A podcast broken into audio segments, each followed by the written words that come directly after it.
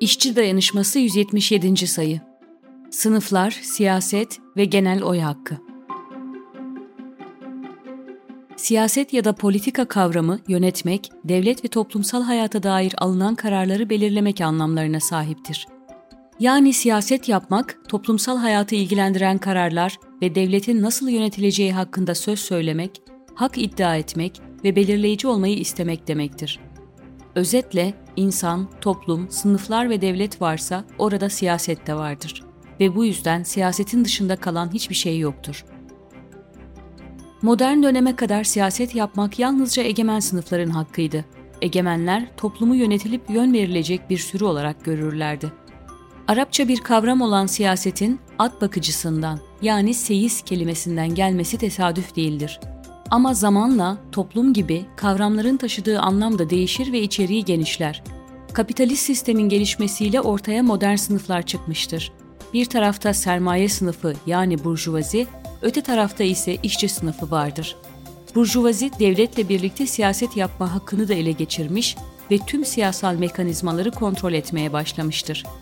Siyasal yönetim süreçlerinde söz söylemek isteyen işçi sınıfı ise demokratik hakların genişlemesi ve genel oy hakkının elde edilmesi için büyük mücadeleler vermiştir. Dolayısıyla genel oy hakkı tarihin en eski dönemlerinden itibaren var olan bir hak değildir. 300 yıl geriye gitsek, dönemin yönetici elitlerine, hükümdarlarına genel ve eşit oy hakkından bahsetsek ne olurdu? Mesela tarlalarda çalışan kadınların seçme ve seçilme hakkı olması gerektiğini söylesek, muhtemelen küstah bir kahkaha ile karşılaşırdık. Tarihin aynasına baktığımızda bugün bize son derece doğal görünen genel ve eşit oy hakkı için fırtınalı bir mücadele görür, bu hakkın işçi sınıfının mücadelesiyle kazanıldığını fark ederiz. Demokrasinin beşiği sayılan İngiltere'de de oy hakkı çeşitli uğraklardan geçti. İlk ortaya çıktığında sadece mülk ya da servet sahibi erkekler oy kullanabiliyordu. Yıllar sonra bu hak vergi veren erkeklere de tanındı. Bu bile büyük bir gürültü kopmasına yetmişti. Kadınlar ise gerek İngiltere'de gerekse de tüm dünyada eşit ve genel oy hakkına çok daha geç sahip olabildiler. 20. yüzyılın başında sadece birkaç ülkede seçme hakkına sahiptiler. 1917'de Rusya'da işçi sınıfının iktidarı ele geçirmesiyle birlikte çok şey değişti. Kadınlar tarihte ilk kez seçme hakkının yanı sıra seçilme hakkına da kavuşmuş oldular. Özellikle İkinci Dünya Savaşı'ndan sonra genel ve eşit oy hakkı neredeyse tüm ülkelerde tanındı. Peki nasıl oldu tüm bunlar? 1800'lü yılların ilk yarısında İngiltere'de işçi sınıfı uzun iş saatlerine, düşük ücretlere ve işsizliğe karşı önemli bir mücadeleye girişti. Grev silahı keşfedilmiş, sendikalar kurulmuştu. Ancak yetmiyordu. İşçi sınıfı toplumsal gidişata müdahale etmenin yolunun siyaset yapmaktan geçtiğini fark etti. Sendikalar halkın bildirgesi adını verdikleri talepler etrafında toplandılar parlamento üyesi olmak için zenginlik veya toprak sahibi olma zorunluluğunun kaldırılmasını ve oy hakkı talep ettiler. Parlamentoya yüz binlerce kişi tarafından imzalanan bir dilekçe sundular ve bunu büyük mitinglerle, grevlerle desteklediler.